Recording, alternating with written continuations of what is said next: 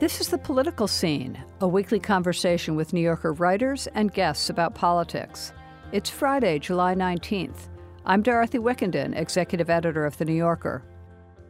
Tensions between Iran and the United States have been escalating since the spring, and they rose further still this week. There have been Iranian attacks on six foreign tankers in the Gulf of Oman and on June 20th, Iran shot down a U.S. drone with a surface to air missile. Trump came very close to ordering a retaliatory strike, calling it off only moments before it occurred, citing the possible loss of life of dozens of Iranians. Yesterday afternoon, President Trump announced that the U.S. Navy had shot down an Iranian drone in the Strait of Hormuz after it flew too close to the USS Boxer, an amphibious assault vessel.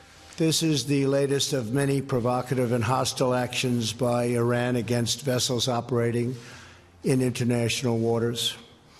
The United States reserves the right to defend our personnel, our facilities, and interests, and calls upon all nations to condemn Iran's attempts to disrupt freedom of navigation and global commerce. Robin Wright, a New Yorker contributing writer, joins me to discuss how Iran views its decades long conflict with the United States and whether a new diplomatic solution might be possible. Robin, welcome back. Always great to be with you, Dorothy. Tell us why Iran is testing the limits of the 2015 nuclear deal just now, which the U.S. abandoned more than a year ago. Iran honored the terms of the deal 14 months after President Trump walked away from it in May last year. But when the United States reimposed sanctions in November, Iran began to feel the economic squeeze. And as of May, the United States imposed sanctions on any country or any company that dared to deal with Iran, to, dared to buy its oil. And Iran's position was if it can't sell its oil, then others shouldn't have the right to do so either, that others would pay a price. And so we've begun to see the building tensions that have played out, as you noted, in various attacks on foreign tankers in the Gulf, uh, Iran's decision to increase the level of enrichment of uranium, a fuel that can be used both for peaceful nuclear energy and to build a bomb, although they're not anywhere close to to that level yet, uh, and to shoot down a, a U.S. drone. So we've seen a number of escalations that reflect the, a long-standing pattern that has played out between the two countries, but brought to a head by the split over the nuclear deal.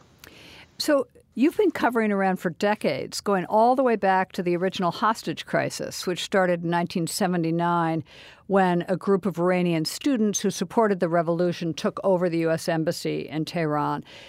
That was the start of hostage taking in the region, as I understand it. Uh, I was very interested in a piece that I read this morning that is being published today on NewYorker.com by you. You write about an incident in 1982 which led to the taking of the first American hostage in Beirut. What happened and what does it tell us about the current stalemate?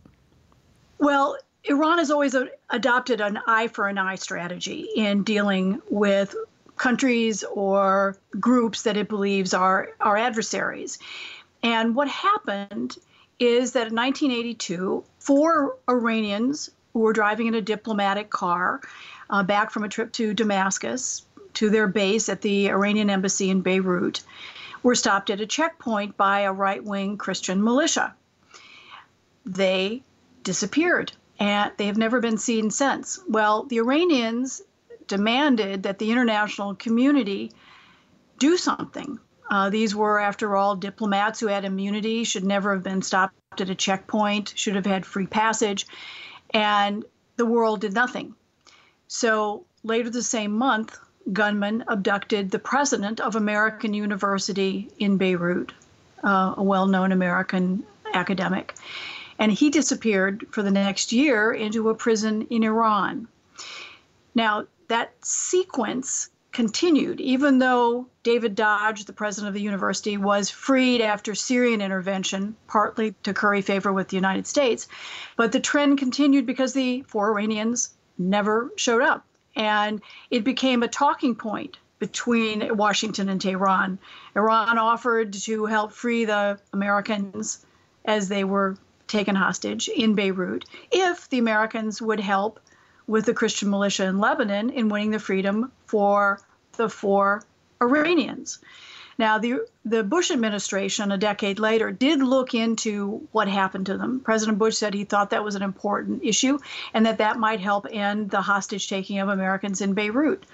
The Americans informed the Iranians that the four diplomats had been executed.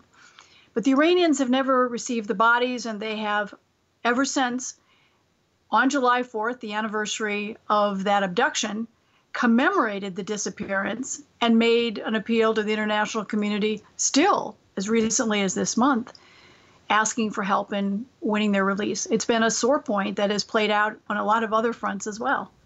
So they are utterly consistent in their approach to war. We saw this in the tanker war of 1984 with uh, Iraqi President Saddam Hussein. We saw it after the U.S. intervention in Afghanistan, after 9 11 the U.S. invasion of Iraq in 2003. Maybe you could talk a little bit about that.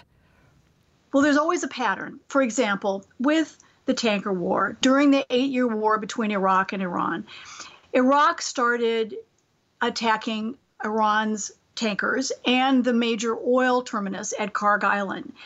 Iran didn't do anything for a few months, but then it decided to respond and it began hitting tankers ferrying Iraqi oil. So you got into a real tanker war in the one of the most strategic waterways in the world that endangered global energy supplies. And over the next three years, Iraq hit almost 300 tankers doing business with Iran.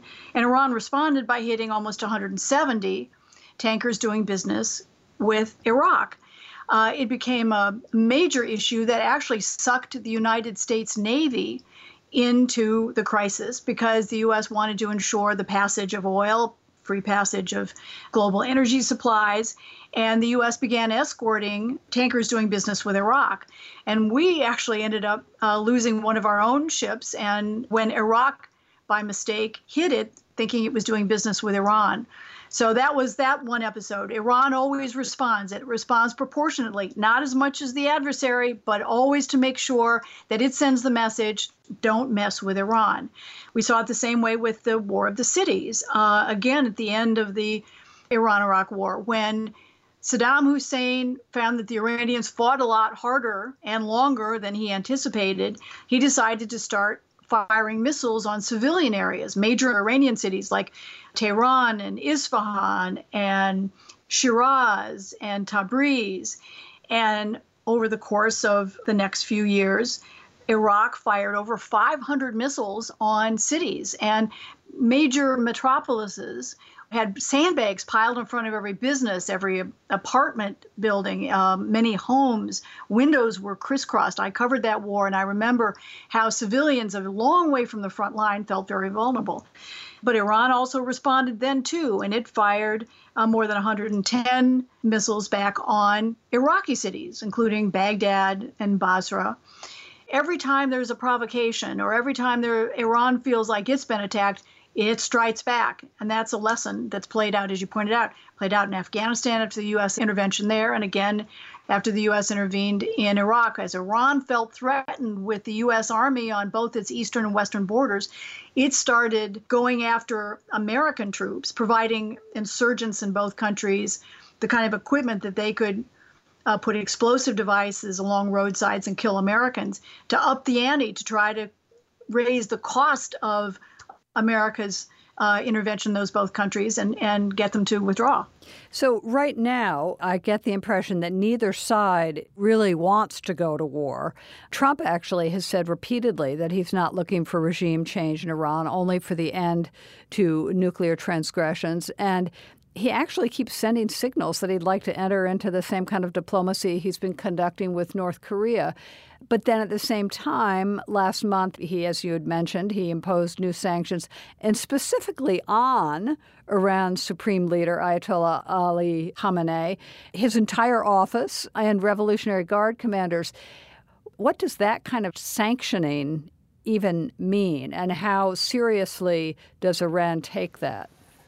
Well, the Trump administration has a strategy called maximum pressure, and it has on a regular basis imposed whether it's new sanctions or kind of imaginative restrictions. It's the first time that a head of state any place has ever been sanctioned. It's the first time that the entire military of a country. We didn't even do that with the Nazi army or Saddam Hussein's army.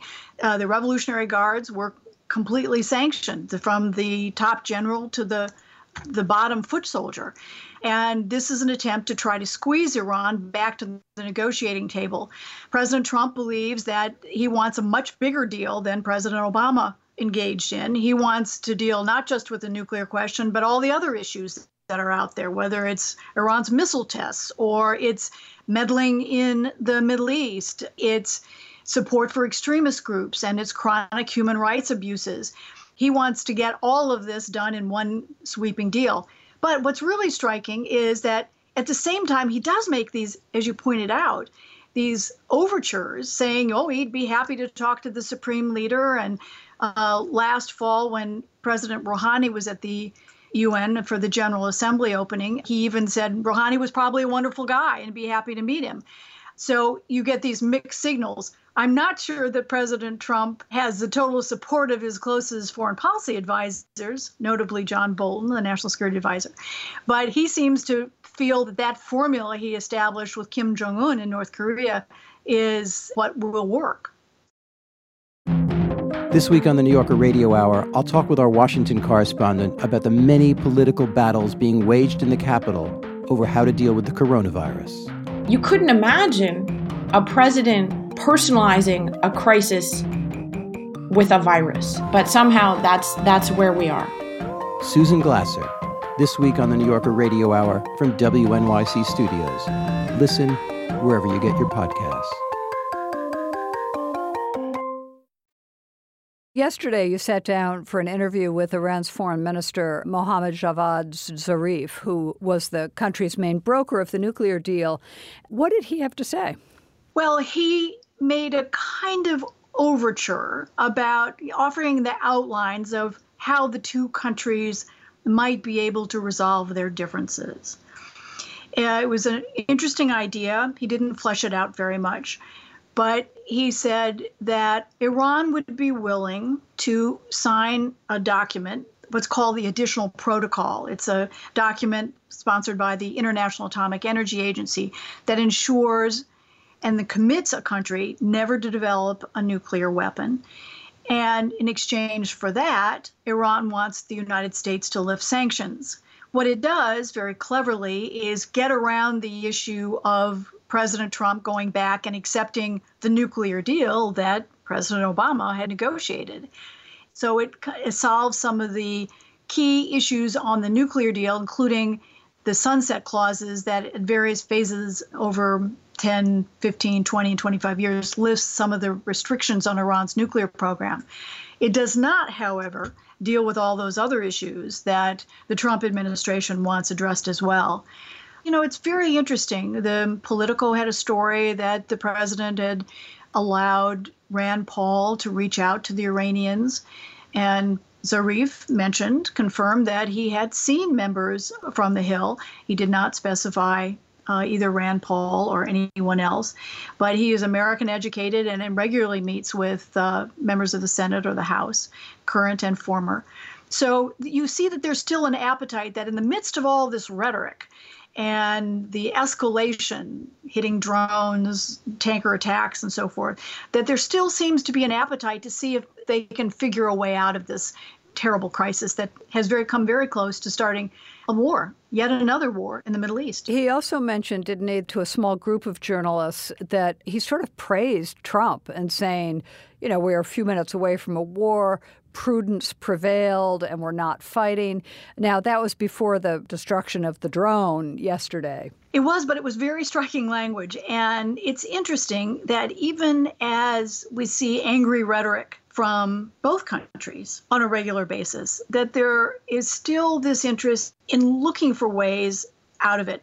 I think there may be some momentum as we approach the opening of the UN General Assembly in September. That's a time that the Iranian president has historically come to New York. And over the last two years, the Trump administration has repeatedly reached out to the Iranians to hold a meeting. The problem is, at the same time, President Trump takes the UN stage and blasts Iran as a rogue regime and a violator of international norms and calls on the world to side with the United States on this. And uh, President Rouhani coming from a very divided government in Tehran, has never felt that that, that he could afford to do that. So one of the problems is even if both sides are interested, can they find the right moment, the right dynamics to get together? And the danger, of course, is if they don't, what does happen? I mean, how much worse can this get? And it can get a lot worse. Thank you so much, Robin. I'll have you come back in September. Great, Dorothy. Great to be with you. Robin Wright is a contributing writer at The New Yorker and the author of several books about the Middle East, including The Last Great Revolution, Turmoil and Transformation in Iran. This has been The Political Scene.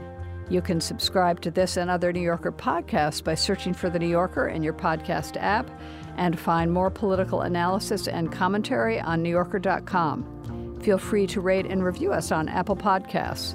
Our theme music is by Russell Gillespie. This program is produced by Jill Dubuff for NewYorker.com with assistance from Kylie Warner. I'm Dorothy Wickenden.